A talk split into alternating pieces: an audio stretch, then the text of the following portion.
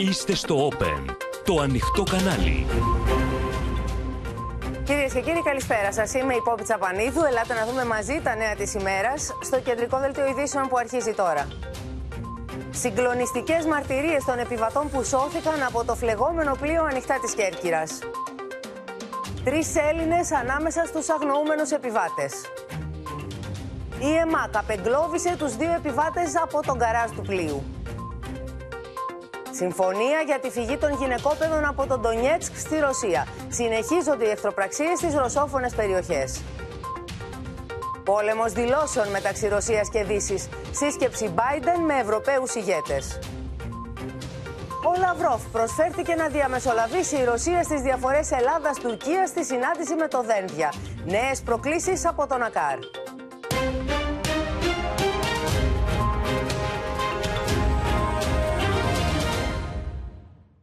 Σε εξέλιξη βρίσκεται κυρίες και κύριοι το θρίλερ με τους 14 αγνοούμενους. Μεταξύ αυτών είναι και τρεις Έλληνες του Ιταλικού οχηματαγωγού που τυλίχθηκε στις φλόγες τα ξημερώματα στα ανοιχτά της Κέρκυρας. Οι 278 από τους επιβαίνοντες διασώθηκαν και μεταφέρθηκαν με σκάφη στο νησί. Το απόγευμα η ειδική ομάδα της ΕΜΑΚ ανέβηκε στο φλεγόμενο πλοίο και πριν από λίγο κατάφερε να απεγκλωβίσει δύο επιβάτες που ήταν παγιδευμένοι στον καράζ. Οι έρευνες για τους αγνοούμενους συνεχίζονται τόσο στο πλοίο από την ΕΜΑΚ όσο και στην ευρύτερη θαλάσσια περιοχή.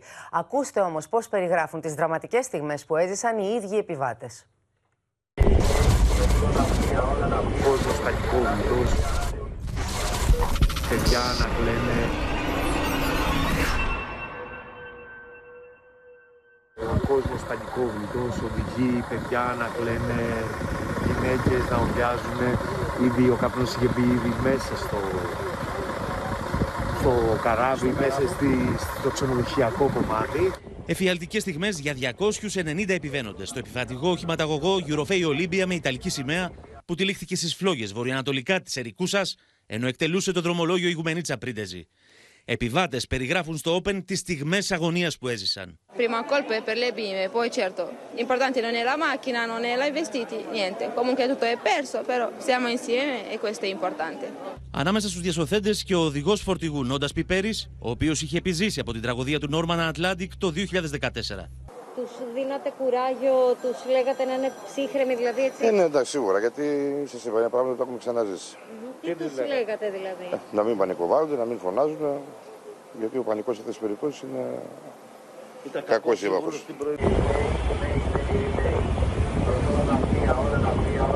Το ρολόι έδειχνε 4 και 18 πρώτα λεπτά, όταν ο πλοίαρχος του πλοίου εξέπεμψε σήμα κινδύνου. Μας ξεκίνησαν 4 και 25 το πρωί. Μία ώρα μετά είχε εκενωθεί και το πλοίο. Δηλαδή; Τη στιγμή που εκενώθηκε το πλοίο, σε ένα τέταρτο η φωτιά έφτασε στο ανοιχτό κατάστρωμα που βρισκόμασταν. 4 και 25 χτύπησες συναγερμό στον θάλαμο επιχειρήσεων του λιμενικού και αμέσως στήθηκε μεγάλη επιχείρηση για τη διάσωση επιβατών και πληρώματος, με τη συμμετοχή πλωτών και εναέριων μέσων. Την ίδια ώρα ενημερώνονται και οι επιβάτες του πλοίου. Όσο και ψύχρεμος να είσαι και μικρά παιδιά ήταν και ζευγάρι, ατρόγενο και ό,τι και να ήταν. Μπροστά στην εγκατάλειψη πλοίο, στην αργή λες εντάξει, μήπως τη σβήσουν, μήπως την περιορίσουν. Δεν περιορίστηκε, είπαμε εγκατάλειψη. 5 και 14 πρώτα λεπτά ο πλοίαρχος δίνει εντολή εγκατάλειψης του πλοίου. Εκατοντάδες άνθρωποι πρέπει να επιβιβαστούν γρήγορα στις οσύμβιε λέμβους.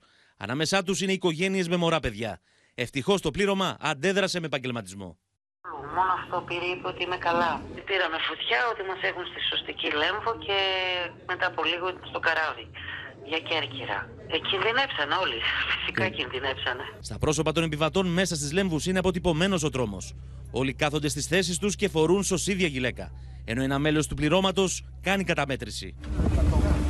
Στο σημείο φτάνουν πλωτά σκάφη του λιμενικού αλλά και σκάφος της Ιταλικής Οικονομικής Αστυνομίας, όπου επιβιβάζονται επιβάτες και πλήρωμα από τις σωστικές λέμβους. Οι στιγμές είναι δραματικές. Εκατοντάδες άνθρωποι όλων των ηλικιών μέσα από τις οσύμβιε λέμβους ανεβαίνουν στα παραπλέοντα σκάφη. Εκεί τους παρέχονται οι πρώτες βοήθειες με ειδικές κουβέρτες. Καλά, είναι, μου είπε ότι έχουν κατέβει όλοι. Ήλισαν, ναι, φτάσανε Κέρκυρα, μου είπε. Καλά, είναι καλά, αγχωμένο. Είναι εντάξει, στενοχωρημένο. Είναι λογικό είναι. Με το πρώτο φως της ημέρας, εκατοντάδες επιβαίνοντες βρίσκονται στο κατάστρωμα πλοίων που έσπευσαν για βοήθεια. Από μακριά βλέπουν το Eurofέρι Ολύμπια παραδομένος στις φλόγες. Είναι πυκνή μαύρη καπνή. Ε, υπάρχουν περιτριγυρισμένο από ε, πάρα πλοιάρια τα οποία έχουν σπεύσει για βοήθεια. Ένα σκάφος του λιμενικού μεταφέρει έναν από τους τραυματίες στο λιμάνι της Κέρκυρας, όπου τον παραλαμβάνει ένα στενοφόρο του ΕΚΑΒ για να τον μεταφέρει στο νοσοκομείο.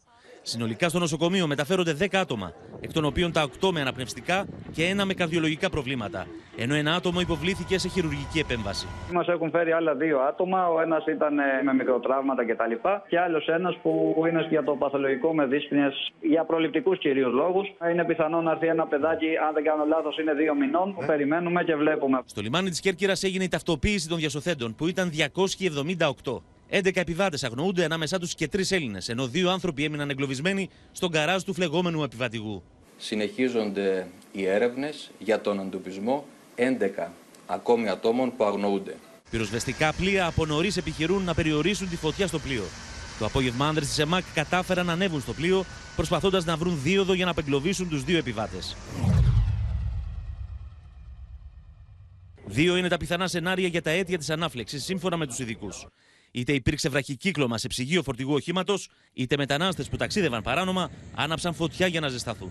Μια άλλη αιτία είναι ότι να υπάρχουν μέσα ε, λαθρέοι επιβάτες που κρύβονται στα φορτηγά και να έχουν ανάψει καμιά φωτιά για να ζεσταθούν ή για να φάνε. Οπότε μπορεί να έχουν βάλει φωτιά στο φορτηγό και να έχει επεκταθεί η φωτιά και να έχει καεί το βαπόρι.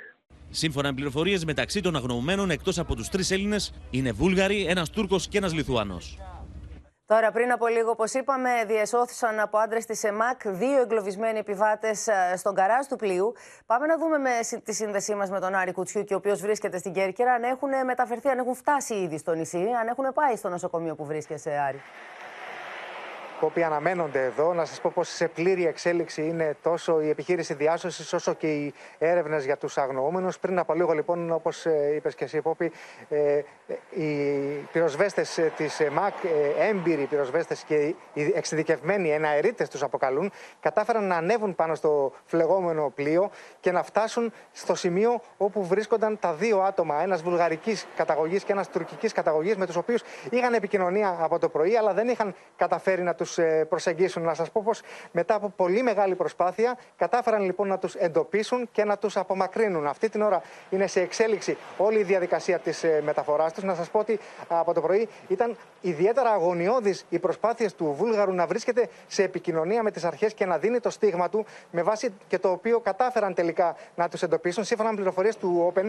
είχαν εγκλωβιστεί σε ένα χώρο δίπλα στον καταπέλτη λόγω της πυρκαγιάς. Είχε ασφαλίσει μια πόρτα, δεν μπορούσαν να απομακρυνθούν από εκεί. Έτσι λοιπόν οι πυροσβέστες κατάφεραν να βρουν άλλη δίωδο και να φτάσουν στο συγκεκριμένο χώρο από όπου κατάφεραν να τους απεγκλωβίσουν και στη συνέχεια να τους οδηγήσουν στο κατάστρωμα από όπου ε, απομακρύνθηκαν μέσω με τη χρήση του ελικοπτέρου, με τη βοήθεια του ελικοπτέρου. Αυτή την ώρα είναι σε εξέλιξη, μαθαίνω, η πτήση. Περιμένει ασθενοφόρο του ΕΚΑΒ στο αεροδρόμιο της Κέρκυρας να τους παραλάβει όταν προσγειωθεί το ελικόπτερο και να τους μεταφέρει εδώ στο νοσοκομείο. Στο νοσοκομείο της Κέρκυρας νοσηλεύονται και άλλα 10 άτομα. Οι περισσότεροι, όπως ακούσατε, είναι με αναπνευστικά προβλήματα, χωρίς ωστόσο η κατάστασή τους να εμπνέει ανησυχία. Να σου πω, Πόπι, ότι οι υπόλοιποι διασωθέντες έχουν μεταφερθεί σε ξενοδοχεία της ε, Κέρκυρας ε, με φροντίδα της εταιρείας αλλά και των ε, τοπικών αρχών. Μάλιστα, μαθαίνουμε ότι αργά το βράδυ η πλειοκτήτρια εταιρεία αναμένεται να στείλει άλλο πλοίο εδώ στην Κέρκυρα, προκειμένου όσοι από τους διασωθέντες επιθυμούν να συνεχίσουν το ταξίδι τους προς την Ιταλία να επιβιβαστούν σε αυτό και να αναχωρήσουν για την Ιταλία. Να σας πω ότι κάποιοι βέβαια από τους διασωθέντες έχουν ήδη αποχωρήσει προς τον τόπο καταγωγής τους όσοι είναι από την Ελλάδα και δεν θα μπορούσαν να συνεχίσουν το ταξίδι τους αφού δεν έχουν στη διάθεσή τους τα οχήματά τους. Κλείνοντας, να σας πω ότι ένας από τους διασωθέντες, όταν έφτασε στο λιμάνι της Κέρκυρας το πρωί, υποβλήθηκε σε τεστ για τον κορονοϊό και βρέθηκε θετικός με αποτέλεσμα να οδηγηθεί σε ξενοδοχείο καραντίνας. Άρη, να σε ευχαριστήσουμε πολύ. Είναι αξιοσημείωτη ψυχραιμία με την οποία βλέπαμε στα πλάνα να γίνεται η επιχείρηση εκένωση του σκάφους και μεταφορά τους σε ασφαλές σημείο των α, επιβατών του πλοίου.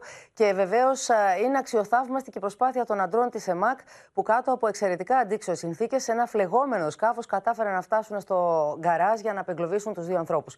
Πάμε στη Μίνα Καραμίτρου για να, δούνε, για να δούμε και πώς θα δουλέψουν τώρα οι άντρες της ΕΜΑΚ. Ψάχνουν ακόμη αγνοούμενους μήνα. Τώρα που πέφτει και το σκοτάδι, θα ανοιχτώσει σε λίγο. Πώς θα μπορέσουν να τα καταφέρουν. Οι λαμαρίνες βράζουν, υπάρχουν σημεία στα οποία δεν μπορούμε καν να πατήσουμε και υπάρχουν και σημεία που η ορατότητα από το καπνό είναι σχεδόν μηδενική. Αυτό είπαν πριν από λίγο οι δύο διασώστες εναερίτες της ΕΜΑΚ, οι οποίοι έχουν καταφέρει να φτάσουν και να βρίσκονται αυτή τη στιγμή που μιλάμε επόπι επάνω στο φλεγόμενο πλοίο.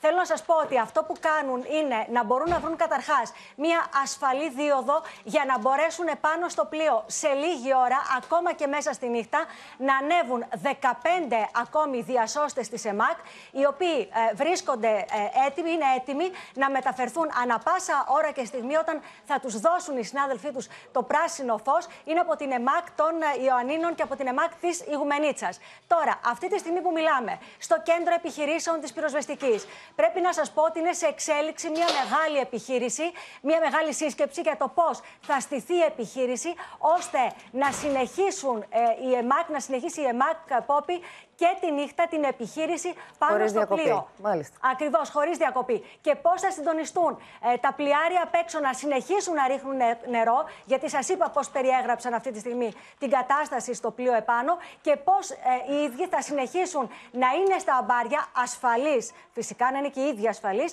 για να μπορέσουν με φωτισμό που θα ε, τους διαθέσουν και με μια ασφαλή δίωδο που θα βρουν να κατέβουν και να συνεχίσουν την έρευνα για να εντοπίσουν και τους υπόλοιπους Ένα πραγματικά δύσκολο έργο που ελπίζουμε να έχει α, καλό τέλος. Να μπορέσουν δηλαδή να εντοπίσουν και τους ανθρώπους που αγνοούνται και να τους σώσουν. Να σε ευχαριστήσουμε πολύ, Μίνα.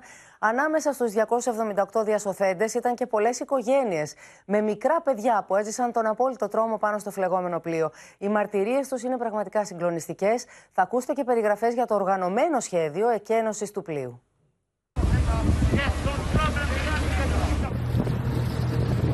Το πλοίο Euroferry Olympia βρίσκεται σε κίνδυνο. Θα το βλέπει στο θάνατο μπροστά. Πώς δεν θα φοβάται ο κόσμος. Το Νόρμαλ δηλαδή πριν από δύο χρόνια το έβλεπα στον Πάρη, ήταν εκεί του κουφάρι του καμένο. Μόλις το βλέπεις, παθαίνεις κάτι τέλος πάντων. Τι να σκεφτώ, να βάλει ο Θεός του χέρι του να βγούμε ζωντανοί από εκεί μέσα. Αυτό, ε, όχι κάτι άλλο. Οικογένειες με παιδιά στην αγκαλιά, επαγγελματίες οδηγοί που κάνουν αυτό το δρομολόγιο κάθε εβδομάδα, ταξιδιώτες αλλά και πλήρωμα πρέπει να το εγκαταλείψουν.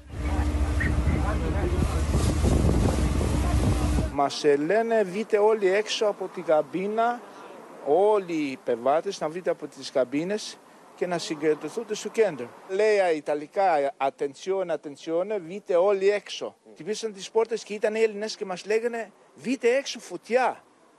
Και βγαίνουμε έξω και βλέπω μια ντομάνη καπνό. Ο καπνός ήταν πάρα πολύ πυκνός. Ο κόσμος άρχισε να μην μπορεί να αναπνεύσει, όπως και εγώ επίσης. Την ώρα που κατε, κατέβαινε η βάρκα κάτω έγινε και blackout στο καράβι, σβήσαν όλα τα φώτα. Με σωσίβιες λέμβους και γύρω τους έναν κλειό από παραπλέοντα πλοία, ελληνικό και ιταλικό λιμενικό, ναυαγοσωστικά και ιδιώτες πλέον προς την Κέρκυρα. Το πλοίο έχει τυλιχθεί πια στις φλόγες. Αλλά μετά στη θάλασσα άστο. Τέσσερις ώρες, πέντε. Γύρω-γύρω εκεί που ήρθαν τα Ιταλικά. Φτάνουν ασφαλείς στο νησί. Ho preso poco, ho preso poco. Eh,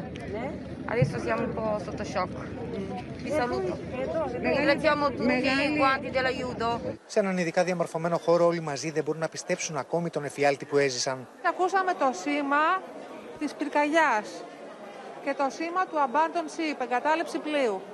Πήραμε τα σωσίβια μας, ανεβήκαμε στα Muster Station, βάλαμε τα σωσίβια στους επιβάτες. Τι σκεφτήκατε εκείνη την ώρα; Το Ατλάντικ. Ε, μας ειδοποίησαν ότι κάτι συμβαίνει και έπρεπε να αντιδράσουμε.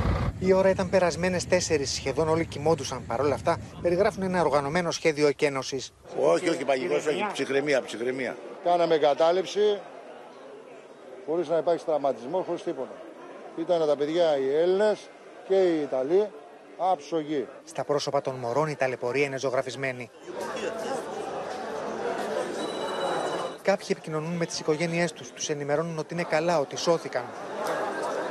Είμαστε ζωντανοί, είμαστε καλά, δόξα τω Θεώ. Οι διασωθέντες θα φιλοξενηθούν σε ξενοδοχεία της Κέρκυρας μέχρι να μπορέσουν να ξεκινήσουν για τους προορισμούς τους ή να επιστρέψουν στα σπίτια τους. Η ανακούφιση των ανθρώπων αυτών, η- πόσο μάλλον των οικογενειών με μικρά παιδιά και η αγωνία των οικογενειών οι οποίοι ακόμη ψάχνουν τους δικούς τους. Η Γεωργία Λαγού είναι στη σύνδεσή μας για να μας πεις Γεωργία από το στρατηγείο όπου βρίσκεσαι τι γίνεται με τους υπόλοιπους ανθρώπους που αγνοούνται;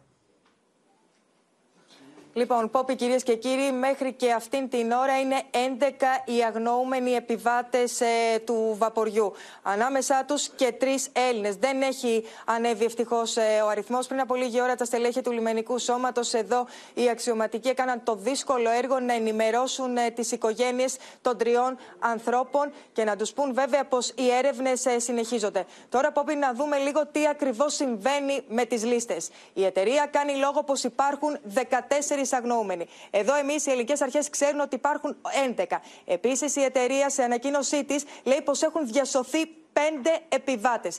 Κάτι τέτοιο μέχρι αυτήν την ώρα, Πόπι, δεν επιβεβαιώνεται. Σύμφωνα με τις πληροφορίες μας, η εταιρεία δεν έχει επικοινωνήσει μέχρι και αυτήν την ώρα με το Υπουργείο Ναυτιλίας. Να πούμε πως ένα από τα σενάρια τι μπορεί να, να, να γίνεται με τις λίστες είναι μπορεί να υπάρχει κάποιος επιβάτης ο οποίος δεν είχε τα νόμιμα έγγραφα, δεν είχε εισιτήριο και να παρίσφρισε στο πλοίο και έτσι να μην έχει γίνει η καταγραφή. Να υπενθυμίσω πως στους 278 διασωθέντες υπάρχει και ένα άτομο το οποίο δεν είναι στις επίσημες λίστες. Ένα άλλο ερώτημα, Πόπι, που τίθενται είναι γιατί φωτιά δεν έχει σβήσει ακόμα. Πριν από λίγες ε, ώρες, α, ρημουλκά έφτασαν με ισχυρές πυροσβεστικές δυνάμεις στο σημείο. Να πούμε πως ε, μετά από 13 ώρες η φωτιά μένεται, οι εκρήξεις είναι απανοτές, υπάρχουν συνεχείς αναζωπυρώσεις. Είδαμε και τα, από τα βίντεο των ε, συναδέλφων πως έχουν λιώσει ακόμα και τα σίδερα, ακόμα και οι λαμαρίνες.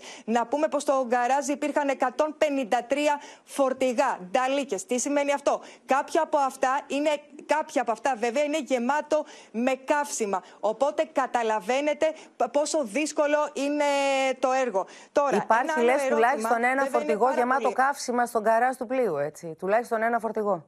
Βεβαίως και Βεβαίως, Πόπη, και γι' αυτό είναι και συνεχείς οι εκρήξεις που, που είναι αυτή τη στιγμή α, στο σημείο. Τώρα, να δούμε πιο πιθανόν, σύμφωνα με τις ε, πρώτες πληροφορίες, διότι είναι πολύ νωρίς ακόμα για να έχουμε πλήρη εικόνα. Βέβαια, ο Υπουργός Ναυτιλίας, ο κύριος Πλακιωτάκης, έχει δώσει ήδη εδώ και κάποιες ώρες εντολή να, να διενεργηθούν τα αίτια όλου αυτού του ατυχήματος. Να δούμε τώρα τι μπορεί να προκάλεσε όλη αυτή τη, τη φωτιά, όλη αυτή τη την ε, πυρκαγιά.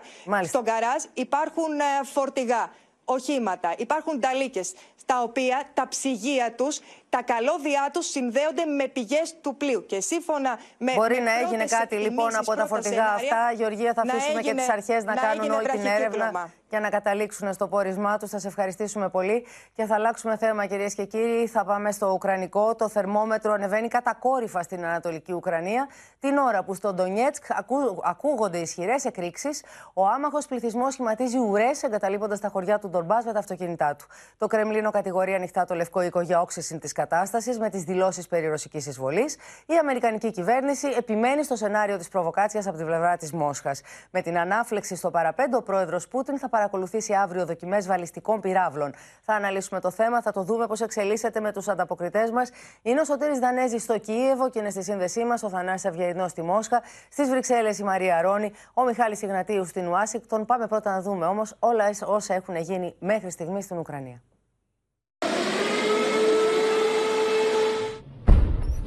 Οι κάτοικοι στο Ντονιέτσκ και το Λουγκάνσκ εκενώνουν τα σπίτια του. Οι αρχέ των αυτόνομων περιοχών ανακοινώνουν την απομάκρυνση χιλιάδων πολιτών από χωριά που βρίσκονται κοντά στο ουκρανικό μέτωπο. Σιρήνε ειδοποιούν για τον κίνδυνο που έρχεται. Ουρέ χιλιόμετρων σε εθνικέ οδού και ATM. В первую очередь эвакуации подлежат женщины, дети и люди пожилого возраста. Убедительная просьба прислушаться и принять правильное решение. Shelling is almost constant uh, for the for the last, uh, let's say, 48 hours. Το Κίεβο διαψεύδει κατηγορηματικά ότι διεξάγει στρατιωτικές επιχειρήσεις στις ανατολικές επαρχίες της χώρας. Αντίθετα, μάλιστα, υποστηρίζει ότι έχει δώσει σαφείς διαταγές στα προκεχωρημένα φυλάκια του Ουκρανικού στρατού να μην απαντούν στις προκλήσεις και να μην ανταποδίδουν τα πυρά προς τους ρωσόφωνους αυτονομιστές. We understand very well that uh, Ukrainian uh, is going to attack us. We can hear the uh, very loud voice of artillery. Вчора були зафіксовані аномальні події, які помітно відрізняються від того, що відбувалося з початку року. Οι μαχητέ του Ντονιέτσκ δίνουν στη δημοσιότητα βίντεο στο οποίο, όπω υποστηρίζουν, αποθούν Ουκρανού σαμποτέρα από τα εδάφη του στην περιοχή τη Γκόρλοφκα. Την ίδια ώρα η Ουάσιγκτον αναφέρει ότι στα Ουκρανικά σύνορα βρίσκονται πλέον περίπου 190.000 Ρώσοι στρατιώτε. резком э, нарастании э, обстрелов с использованием э, вооружений, которые запрещены минскими договоренностями. Today was the, the that was the site of the heaviest battle, which raged for uh, practically the entire day. It stopped only like one hour ago. Στο μεταξύ, ο Αλεξάνδρ Λουκασέγκο καταφτάνει στη Ρωσία, όπου επιβλέπει κοινέ ασκήσει του ρωσικού και του λευκορωσικού στρατού. Στη συνέχεια θα συναντηθεί με τον Βλαντίμιρ Πούτιν για να αποφασίσουν από κοινού τα επόμενα βήματα. Αύριο ο ρωσικό στρατό θα πραγματοποιήσει, σύμφωνα με το Κρεμλίνο, νέε ασκήσει, που αυτή τη φορά θα περιλαμβάνουν και εκτόξευση βαλιστικών πυράβλων και πυράβλων κρούζ. Подобные учения, подобные даже тренировочные пуски, естественно, невозможны без главы государства. Вы знаете про знаменитый черный чемоданчик, там красный. Εδώ στο Κίεβο θα έλεγε κανεί πω επικρατεί η ηρεμία πριν την καταιγίδα.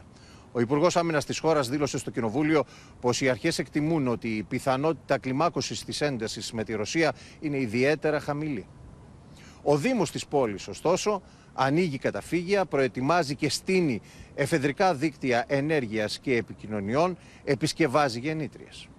Οι αρχές της πόλης φαίνεται να προετοιμάζονται για πανενδεχόμενο ή για μια αυτοεκπληρούμενη προφητεία. Από την Ουκρανική πρωτεύουσα για το Open, Σωτήρης Δανέζης. Πάμε λοιπόν τώρα εκεί που τα τύμπανα του πολέμου δείχνουν να ηχούν λίγο πιο δυνατά ενώ Σωτήρης Δανέζης στην Ουκρανία, στο Κίεβο και Σωτήρη έχουμε και εκρήξεις, πολλές εκρήξεις στο Ντονιέσκς αλλά και εκένωση, μαζική εκένωση από τα γυναικόπαιδα των χωριών του Ντομπάς.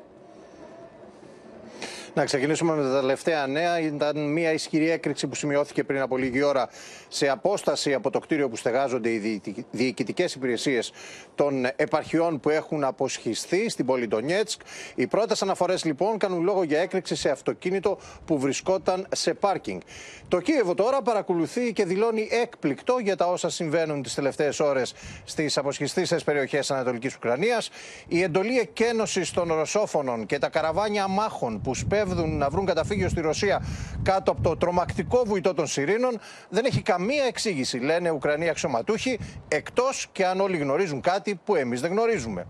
Από χθες το θερμόμετρο της έντασης στην περιοχή βρίσκεται στο κόκκινο, με τις δύο πλευρές να ανταλλάσσουν βολές πυροβολικού και να ρίχνουν ο ένας την ευθύνη στον άλλον. Σήμερα, ο ανώτατος διοικητής των ενόπλων δυνάμεων της Ουκρανίας ξεκαθάρισε με δηλώσεις του πως η χώρα του δεν σχεδιάζει καμία επιθετική επιχείρηση και βομβαρδισμό αμάχων στον Ντομπά. Σημείωσε μάλιστα πως πιθανές ανθρώπινες απώλειες ή καταστροφές σε υποδομές στις ανατολικές επαρχίες θα αποτελούν προβοκάτσια και τίποτα παραπάνω. Είναι πολλά τα σενάρια, Πόπη για αυτή την απόφαση της ηγεσίας των Ρωσόφωνων να εκενώσουν εκατοντάδες χιλιάδες ανθρώπους. Οι εικόνες όπως καταλαβαίνετε στα σύνορα με τη Ρωσία μπορεί να αποτελούν μέρος του υβριδικού πολέμου που μένεται από την αρχή αυτής της κρίσης. Επιπλέον αποτυπώνουν με τον πιο δραματικό τρόπο τον κίνδυνο μιας γενικευμένης στρατιωτικής αντιπαράθεσης και δίνουν βέβαια πρόσωπο στην απειλή για την ειρήνη στην περιοχή.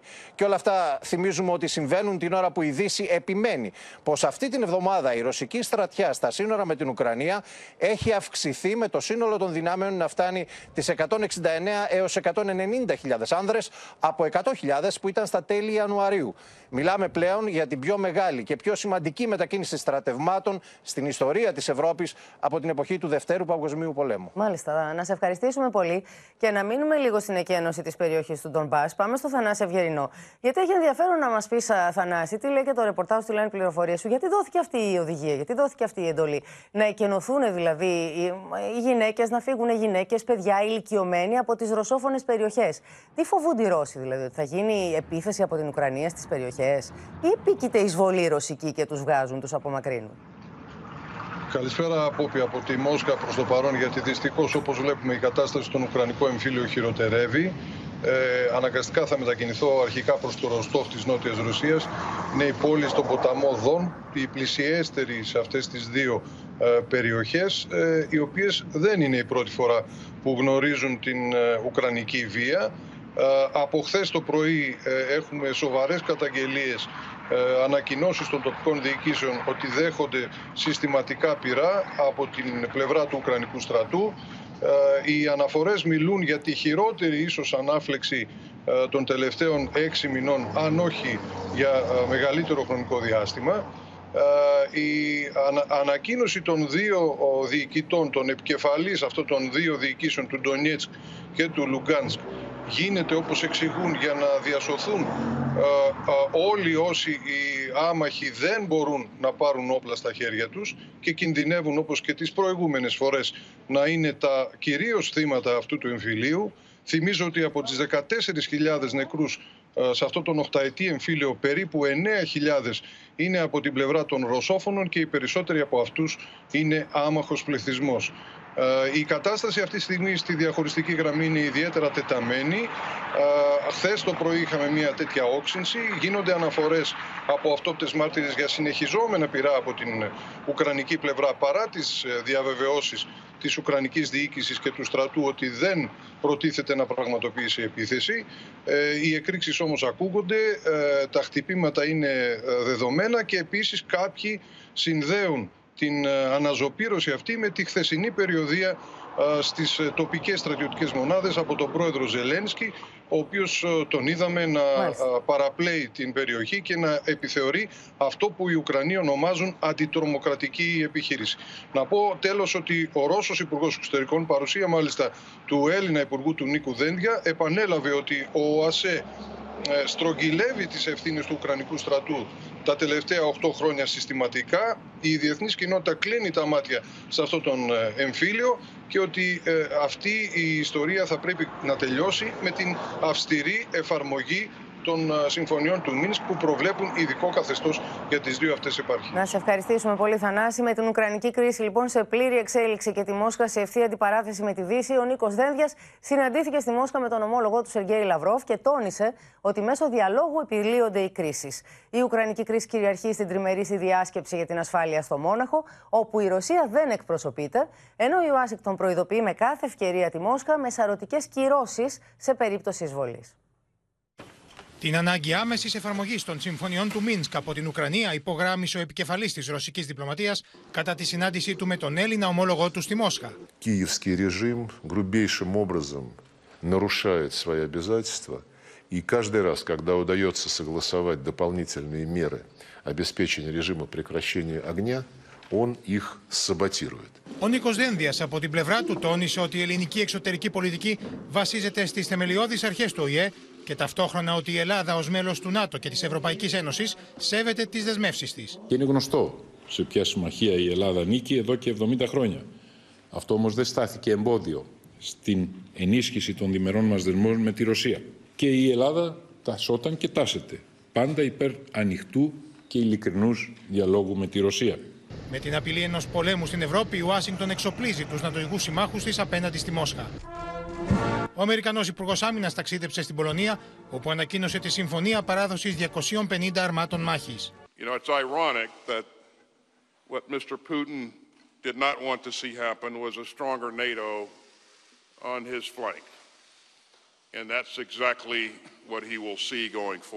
Η Ουκρανική κρίση βρίσκεται στο επίκεντρο των συνομιλιών στη Διεθνή Διάσκεψη Ασφάλειας στο Μόναχο, όπου ο Λευκός Οίκος εκπροσωπείται από την Αντιπρόεδρο Χάρης. Η Ρωσία, ωστόσο, δεν έχει παρουσία στη διάσκεψη. Εκεί, η Γερμανίδα Υπουργός Εξωτερικών δεσμεύτηκε να τηρήσει σκληρή στάση απέναντι στη Μόσχα. Wir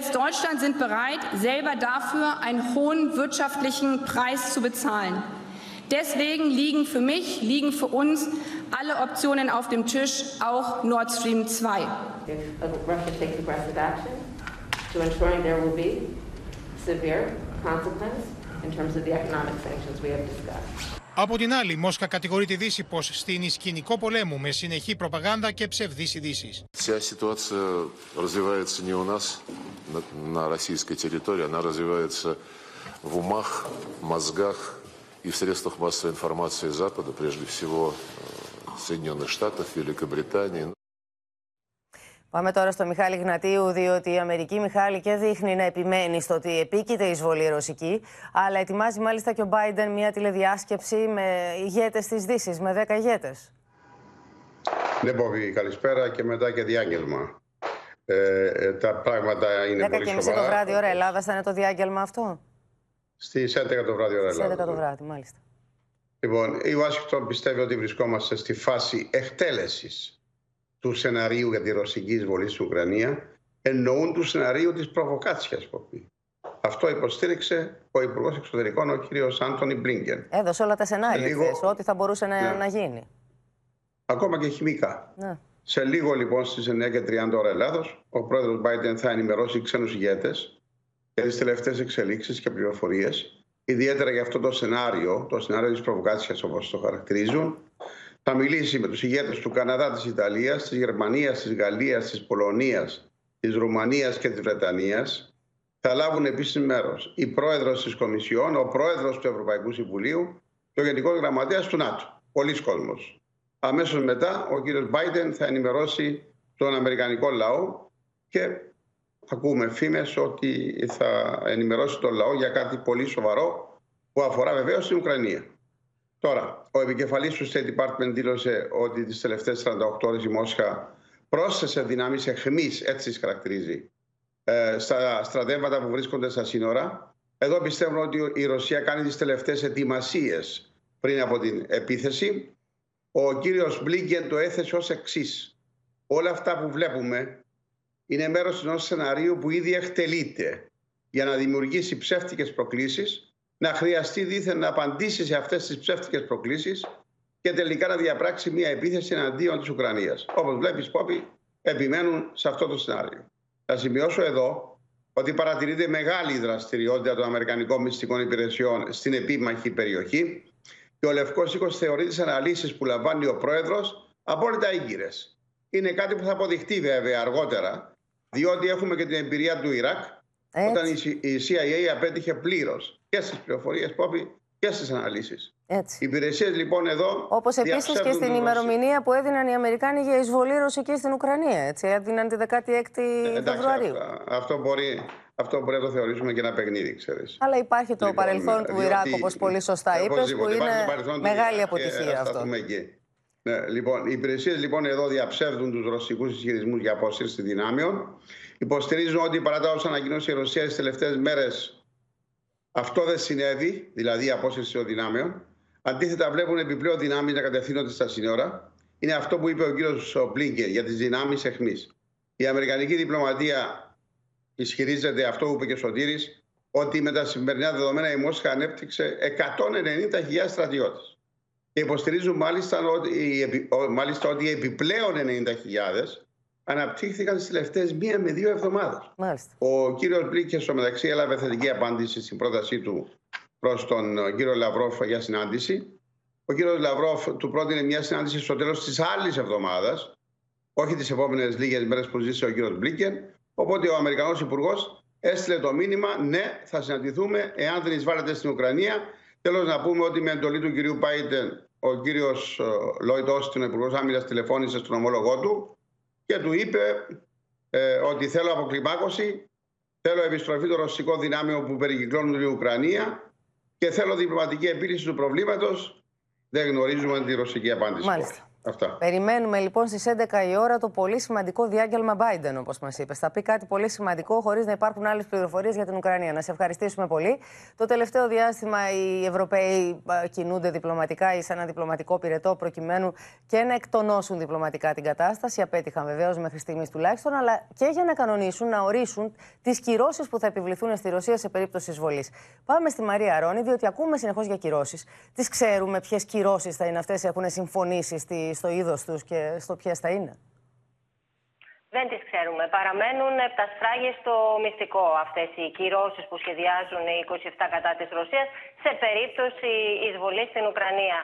Ε, αυτό που γνωρίζουμε είναι ότι οι κυρώσεις θα πλήξουν ε, ισχυρά την οικονομία της ε, Ρωσίας. Θα μπορούν να μπουν σε εφαρμογή μέσα σε λίγες ημέρες όταν χρειαστεί και εφόσον λάβουν την ε, έγκριση με ομοφωνία και των 27 χωρών της Ευρωπαϊκής Ένωσης και ανάλογες ε, κυρώσεις αν χρειαστεί θα επιβληθούν ε, και από τις ε, Ηνωμένες Πολιτείες και από άλλους ε, εταίρους ε, των χωρών της Ευρωπαϊκής Ένωσης. Ε, Βεβαίως, οι κυρώσεις αυτές θα πυροδοτήσουν αντίπεινα της Ρωσίας που θα πλήξουν ε, κάποιες χώρες της Ευρωπαϊκής Ένωσης και το εμπόριο αλλά και τον τομέα της ενέργειας. Πάντως, η Κομισιόν λέει ότι οι 27 είναι σε θέση να επιβιώσουν αυτό το χειμώνα σε περίπτωση που η Ρωσία κλείσει τη στρόφιγγα του φυσικού αερίου. Έχουν εξασφαλιστεί ε, επιπλέον προμήθειες σε υγροποιημένο αέριο από τις ΗΠΑ, από το, το Κατάρ, την Αίγυπτο, το Αζερβαϊτζάν και την Ιγυρία. Ε, πάντως η Ευρωπαϊκή Ένωση θέλει να αποτρέψει υπό το φόβο των κυρώσεων μια ρωσική εισβολή στην Ουκρανία. Σήμερα από τις Βρυξέλλες ο Εμμανουέλ Μακρόν και ο Γερμανός καγκελάριος Όλαφ Σόλτς ε, είπαν ότι στο θέμα των κυρώσεων οι Ευρωπαίοι είναι απόλυτα ενωμένοι. Εξέφρασαν και οι δύο έντονη ανησυχία για την ε, κατάσταση στην Ανατολική Ουκρανία, κυρίως ε, το τελευταίο 24ωρο κάλεσαν και οι δύο Μακρόν και Σόλ στη Ρωσία να κάνει πράξη το ασοχητή, να αποκλιμακώσει τη στρατιωτική πίεση γύρω από τη Ρωσία, ούτως ώστε να μπορέσει να ξεκινήσει πάλι ένας επικοδομητικός διάλογος. Να σε ευχαριστήσουμε πολύ, Μαρία. Μέσα τώρα σε αυτό το φόντο, με αυτό το φόντο, ο Νίκος Δένδιας με σκληρή γλώσσα από τη Μόσχα απέρριψε τις τουρκικές αιτιάσεις για αμφισβητούμενη κυριαρχία των νησιών του Αιγαίου που έχουν οχυρωθεί απέναντι σε πιθανούς εισβολείς. Η τουρκική πλευρά πάντως εξακολουθεί να συντηρεί το θέμα, τοποθετώντας έτσι τον 64ο γύρο των διερευνητικών συνομιλιών, ενώ η Μόσχα εμφανίστηκε έτοιμη να διαμεσολαβήσει μεταξύ Ελλάδα-Τουρκία. Η συμφωνία για την αποστρατικοποίηση των Δωδεκανήσων αφορούσε όχι την Τουρκία, αλλά την ανισχύα της τότε Σοβιετικής Ένωσης. Υπέρ αυτής συνομολογήθηκε τότε η αποστρατικοποίηση σε μια συνθήκη στην οποία η Τουρκία δεν είχε θέση, δεν την υπέγραψε και άρα δεν αντλεί από αυτήν το παραμικρό δικαίωμα. Ενώπιον του Σεργέη Λαυρόφ και από τη ρωσική πρωτεύουσα, ο Έλληνα Υπουργό Εξωτερικών έστειλε τα μηνύματά του προ την Τουρκία, ενώ αίσθηση προκάλεσε η αναφορά του Σεργέη Λαυρόφ ότι η Μόσχα μπορεί να διαμεσολαβήσει για τη διευθέτηση των διαφορών Ελλάδα-Τουρκία. Я хочу коротко подтвердить нашу позицию в пользу урегулирования любых споров, в том числе споров подобных между Грецией и Турцией на прочной основе международного права, прежде всего Конвенции ООН по международному праву, на основе тех принципов, которые в ней заложены, включая, конечно же, принцип достижения обоюдного согласия между сторонами, которые являются сторонами спора. Οι Τούρκοι αξιωματούχοι εξακολουθούν να αμφισβητούν την ελληνική κυριαρχία των νησιών με τον Υπουργό Άμυνα τη Τουρκία να επικαλείται τι συνθήκε τη Λοζάνη και των Παρισίων. Diyoruz ki ya uluslararası hukuk ve ikili anlaşmalara aykırı taleplerde bulunmayın. Burada bir uluslararası hukuk var. Efendim bir de ikili anlaşmalarımız var bizim. Siz şimdi efendim bir Lozan Anlaşması yok sayamazsınız. Siz Paris Anlaşması yok sayamazsınız. Ya bunların hepsi ortada duruyor. Bunlar hükümleri geçerli. E siz şimdi bunlardan bu anlaşmaların altında imzanız olan bu anlaşmaların istediğiniz maddelerini uygulayacaksınız. Ο επικεφαλή τη ρωσική διπλωματία πέταξε και το καρφί του προ τη Δύση όταν ο Νίκο Δένδια αναφέρθηκε στη στάση τη Τουρκία απέναντι στη διεθνή κοινότητα. Η Τουρκία προφανώ εκμεταλλευόμενη το γεγονό ότι η διεθνή προσοχή είναι στραμμένη σε άλλο σημείο, θέτει ανυπόστατε και παράνομε αξιώσει έναντι τη ελληνική κυριαρχία. Никос сказал, что упомянул о том, что кто-то может пытаться воспользоваться тем обстоятельством, что сейчас все взоры обращены в другую сторону, явно имея в виду Украину, ну, тогда вам нужно высказать претензии вашим западным союзникам – Την ίδια ώρα η Αθήνα έδωσε σκληρή απάντηση στις δηλώσεις του Υπουργού Εσωτερικών της Τουρκίας Σοηλού ότι η Ελλάδα εκπαιδεύει τρομοκράτες στο Λαύριο, ζητώντας να ανακαλέσει άμεσα. Όσα αναφέρονται στη δήλωση του Τούρκου Υπουργού Εσωτερικών κ. Σοηλού, που συσχετίζουν την Ελλάδα με τρομοκράτες, αποτελούν μυθεύματα και προφανώς δεν έχουν καμία σχέση με την αλήθεια και την πραγματικότητα. Έχει ενδιαφέρον να σταθούμε λίγο περισσότερο στο γεγονός ότι ο Νίκος Δένδιας αναφέρθηκε μπροστά μάλιστα στον Ρώσο ομολογό του στη συνθήκη των Παρισίων, με την οποία παραδόθηκαν τα Δωδεκάνησα στην Ελλάδα από την Ιταλία. Πάμε στην Αλεξία Τασούλη για να δούμε γιατί συνέβη αυτό, Αλεξία. Με την ε, δήλωση του αυτή που ο Νίκος Δένδιας, ο Έλληνας Υπουργός Εξωτερικών, δήλωση που ήταν απολύτως στοχευμένη και μελετημένη να υποθεί μπροστά στον επικεφαλής της ρωσικής διπλωματίας, ήθελε να πει ότι η Τουρκία δεν έχει κανένα λόγο να ανακατεύεται και να αναφέρει αναφέρεται στη συνθήκη των Παρισίων, διότι δεν ήταν συμβαλόμενο μέρος. Η τότε Σοβιετική Ένωση ήθελε την αποστρατικοποίηση των Δωδεκανήσων.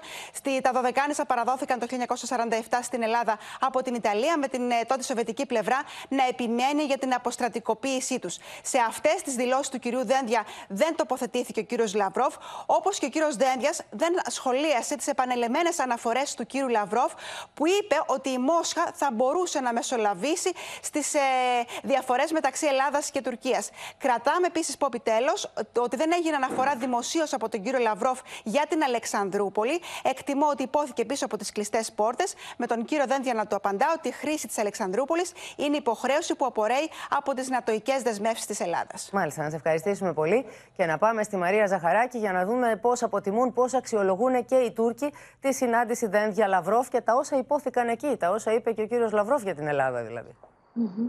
Έδωσαν πολύ μεγάλη προσοχή οι υπόποι στις δηλώσεις Δένδια Λαυρόφ εδώ στην Τουρκία, ειδικά αυτές τις δηλώσεις για τις ελληνοτουρκικές σχέσεις, βέβαια. Μάλιστα, επικεντρώθηκαν ειδικά σε αυτό που είπε ο Ρώσος Υπουργός Εξωτερικών, ότι είναι έτοιμος να μεσολαβήσει στην επίλυση των διαφορών μεταξύ Ελλάδας και Τουρκίας. Τα τουρκικά μέσα ενημέρωσης μιλούν ξεκάθαρα για πρόταση Λαυρόφ, για μεσολαβητικό ρόλο Ρωσίας ανάμεσα σε Ελλάδα και Τουρκία. Βέβαια, είναι νωρίς ακόμη να πούμε αν τη χαιρέτησαν αυτή την πρόταση. Πάντως, από την ευρεία απήχηση που είχε αυτή η δήλωση εδώ, δεν φάνηκε κάποια αρνητική προσέγγιση. Δεν είδαμε κάτι τέτοιο.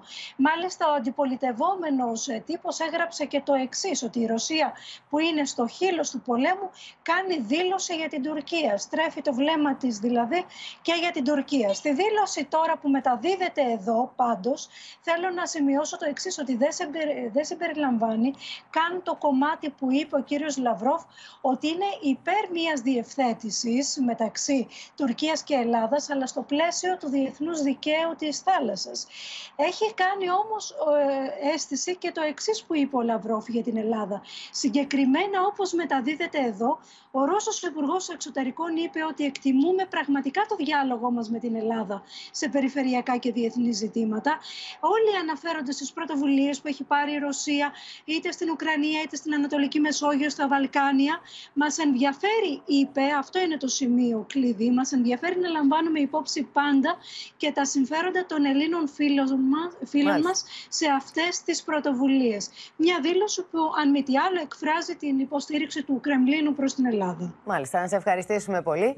Πάμε τώρα σε σύνδεσή μας με τη Σοφία Φασουλάκη στο Μόναχο, εκεί όπου γίνεται η διάσκεψη για την ασφάλεια. Βρίσκεται ο Πρωθυπουργός εκεί, ο οποίος μάλιστα Σοφία συναντήθηκε και με αντιπροσωπεία των γερουσιαστών, της, της, των Αμερικανών γερουσιαστών. Ακριβώς πότε καλησπέρα από το Μόναχο και αν και όπω καταλαβαίνεις εδώ το θέμα που επικρατεί στη διάσκεψη μεταξύ των ηγετών είναι το Ουκρανικό. Εν τούτης, δίνεται η ευκαιρία, είναι μιας, μια πρώτης τάξης ευκαιρία για όλους τους ηγέτες, προκειμένου να βρεθούν και να συζητήσουν διμερεί θέματα, όπως έκανε άλλωστε και ο Κυριάκος Μητσοτάκης, έχοντας συνάντηση πριν από λίγο με Αμερικανούς βουλευτές ε, αλλά και γερουσιαστές, με τους οποίους έθεσε το θέμα της τουρκικής προκλητικότητας μετά και τις τελευταίες δηλώσεις του Ταγίπα Ερντογάν περί α, αμφιζήτησης της κυριαρχίας των νησιών. Μίλησαν ε, πολύ για το περιφερειακό σχήμα ε, Ελλάδας, Κύπρου, Ισραήλ και Αμερικής και τη σημασία που έχει για την περιοχή, όπως βέβαια και για την αμυντική σχέση των δύο χωρών. Πριν από λίγη ώρα, ο Πρωθυπουργός συναντήθηκε με τον Ισραηλινό Υπουργό Άμυνας, με τον οποίο συζήτησαν το θέμα της Τουρκίας ε, ακριβώς στον ίδιο τόνο, όπως έγινε και με τους Αμερικανούς γερουσιαστές, ενώ στις 7.30 ε, ώρα μονάχου, δηλαδή 8.30 ώρα Ελλάδος, ε, θα υπάρχει, ο Πρωθυπουργός θα καθίσει σε πάνελ με την Άνση Πελόζη, την ε, πρόεδρο της Βουλής των Αντιπροσώπων της Αμερικής, αλλά και την, την Γερμανίδα Υπουργό Άμυνας. Έχει ενδιαφέρον να ακούσουμε τι θα υποθεί. Κύριο θέμα στο πάνω, η δημοκρατία. Να σε ευχαριστήσουμε πολύ. Διαγράφει, κυρίες και κύριοι, από τη Νέα Δημοκρατία ο Ευρωβουλευτής Γιώργος Κίρτσο μετά από νέο μπαράζ επικριτικών προς την κυβέρνηση αναρτήσεων. Έτσι δόθηκε τέλος σε μια πολύ δύσκολη πολιτική σχέση, καθώς όλο το τελευταίο διάστημα ο κύριος Κίρτσο φλέρταρε αρκετές φορές με τη διαγραφή του λόγω της κριτικής που ασκούσε στην κυβέρνηση. Θα δώσω τη μάχη. Στην τελευταία ανάρτησή τους ω Ευρωβουλευτής της Νέας Δημοκρατίας, ο Γιώργος Κίρτσο επέκρινε την κυβέρνηση μεταξύ άλλων και για τον τρόπο που αντιμετωπίζει τη δικαιοσύνη και τους δημοσιογράφους, θέτοντας ευθέως θέμα για το βάθος της δημοκρατίας στη χώρα. Παγίδα για κυβέρνηση Ελλάδα η δίωξη δημοσιογράφων του Λουπάκη. Η κόντρα Βρυξελών-Ουγγαρία-Πολωνία για κράτος δικαίου στο Ζενήθ. Το Ευρωπαϊκό Δικαστήριο δέχθηκε σύνδεση κονδυλίων με σεβασμό δικαιωμάτων. Η κριτική από έγκυρα ΜΜΕ, όπως Αρτέ, σκληραίνει. Το Μαξίμου, θεατή των εξελίξεων. Οι αναφορές αυτές ήταν η σταγόνα που ξεχύλισε το ποτήρι. Οι προηγούμενες εχμηρές τοποθετήσεις Κίρτσου είχαν φέρει φλερτ με τη διαγραφή, η οποία σήμερα έγινε πράξη. Με τη στάση του προσβάλλει όλους εκείνους που τον εμπιστεύτηκαν να τους εκπροσωπεί. Μέχρι σήμερα έγινε ανεκτή όποια κριτική τους στην κυβέρνηση, ακόμα και αν ξεπερνούσε τα όρια. Αν όχι όμως τη δυσφήμιση της χώρας δεν μπορεί να υπάρξει. Ο ίδιος ο ανεξάρτητος πλέον Ευρωβουλευτής επέστρεψε τα πειρά στην κυβέρνηση. Αυτοί εξέτουν. Ο Μητσοτάκης εξέτει τη χώρα και μου, μου κάνει πάσα την έκθεση της χώρας για την οποία ευθύνεται. Του την επιστρέφω λοιπόν. Απορρίπτουμε κατηγορηματικά τις αβάσιμες κατηγορίες κατά της ελληνικής κυβέρνησης. Τις θεωρούμε απαράδεκτες. Μετά από αυτά τα γεγονότα θα κινηθεί εσωτερική διαδικασία κατά του Ευρωβουλευτή Κίρτσου. Τη διαγραφή Κίρτσου δεν άφησε ασχολίαστη και ο Αλέξης Τσίπρας. Με διώξεις δημοσιογράφων, με διώξεις δικαστών. Σήμερα είναι και μια μέρα που διαγράφει ένας Ευρωβουλευτής της Νέας Δημοκρατίας επειδή έκρουσε τον κόδωνα του κινδύνου ότι ε, ε, κινδυνεύουμε να γίνουμε όπως η Ουγγαρία και η Πολωνία που το Ευρωπαϊκό Δικαστήριο έχει συνδέσει και τις χρηματοδοτήσεις με βάση τα δικαιώματα τα οποία είναι σε ε, τούτη την ώρα και στην Ελλάδα δυστυχώς με αυτές τις ε, λογικές ε, είναι σε στοχοποίηση. Επισοδιακή συγκέντρωση διαμαρτυρίας εργαζομένων στην καθαριότητα και υγειονομικών το πρωί έξω από το Γενικό Λογιστήριο του κράτους. Οι διαδηλωτές που διαμαρτύρονταν για την περικοπή του επιδόματος επικίνδυνης και ανθυγιεινής εργασίας επιχείρησαν να κλείσουν την Πανεπιστημίου. Ακολούθησε σύγκρουση με την αστυνομία και χρήση χημικών.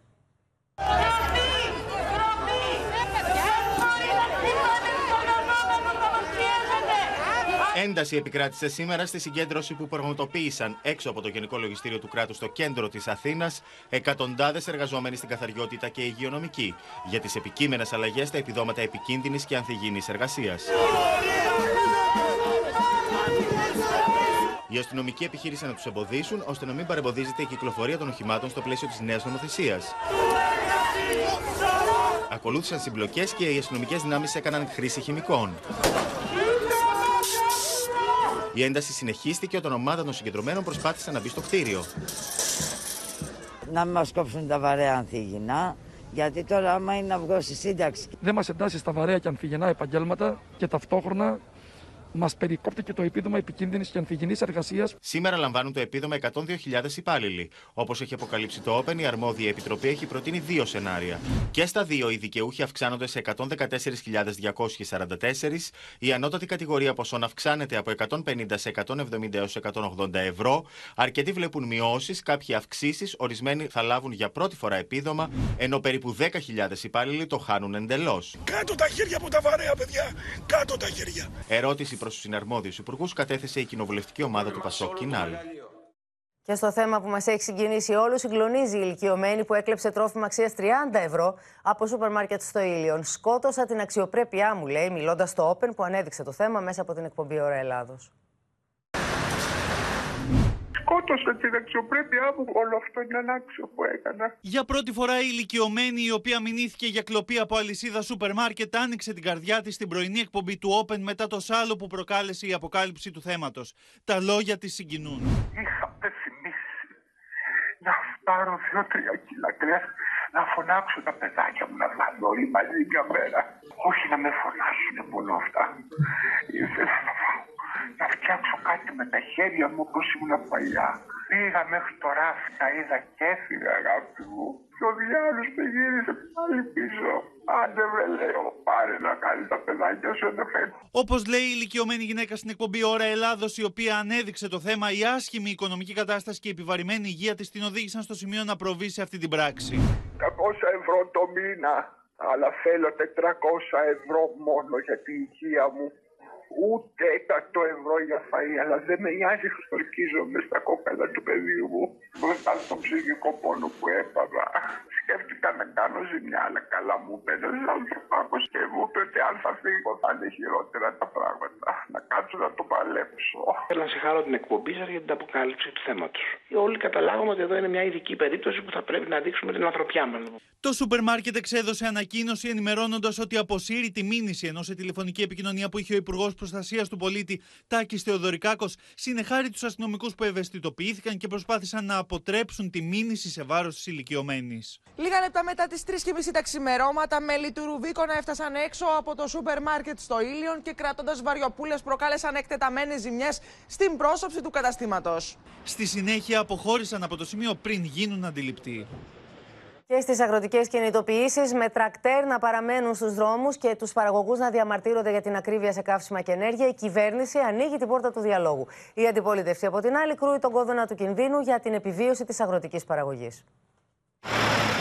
Διαβεβαιώσεις ότι η κυβέρνηση δεν θα αφήσει τους αγρότες αστήριχτου στη δίνη της ενεργειακής κρίσης έδωσε ο Υπουργός Αγροτικής Ανάπτυξης, που συνάντησε σήμερα στην Αθήνα αντιπροσωπεία αγροτών από τις ΣΕΡΕΣ. Η πόρτα, όπως έχω δηλώσει του Υπουργείου, είναι ανοιχτή. Συμφώνω θα δω όποιον μου ζητήσει να τον δω.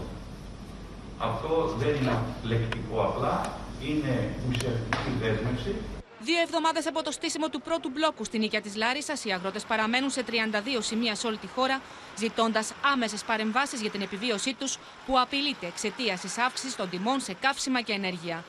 Είναι στα όρια όλοι τους.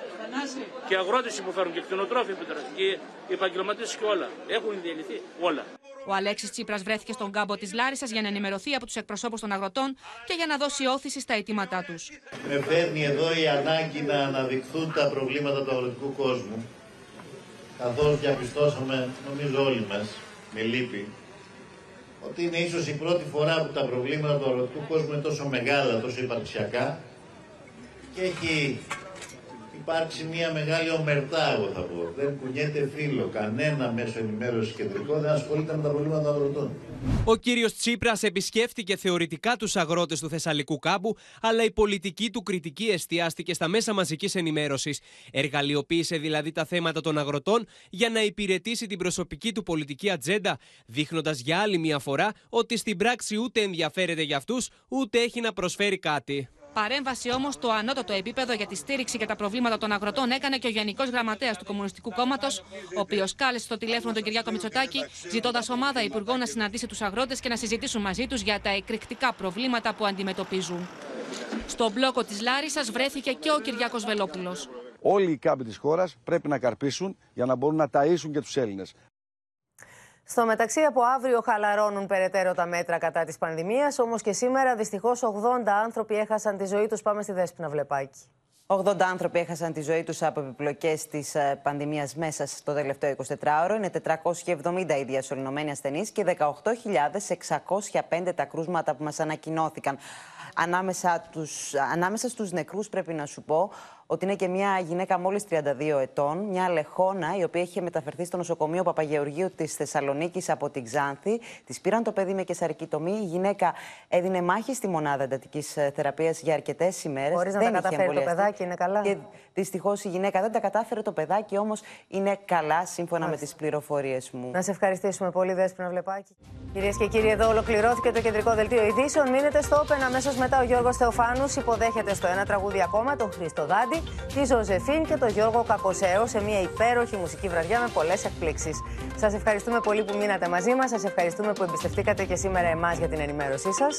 Να έχετε ένα πολύ όμορφο βράδυ και ένα καταπληκτικό Σαββατοκύριακο. Θα έχει και όμορφο καιρό να το χαρείτε. Γεια σας.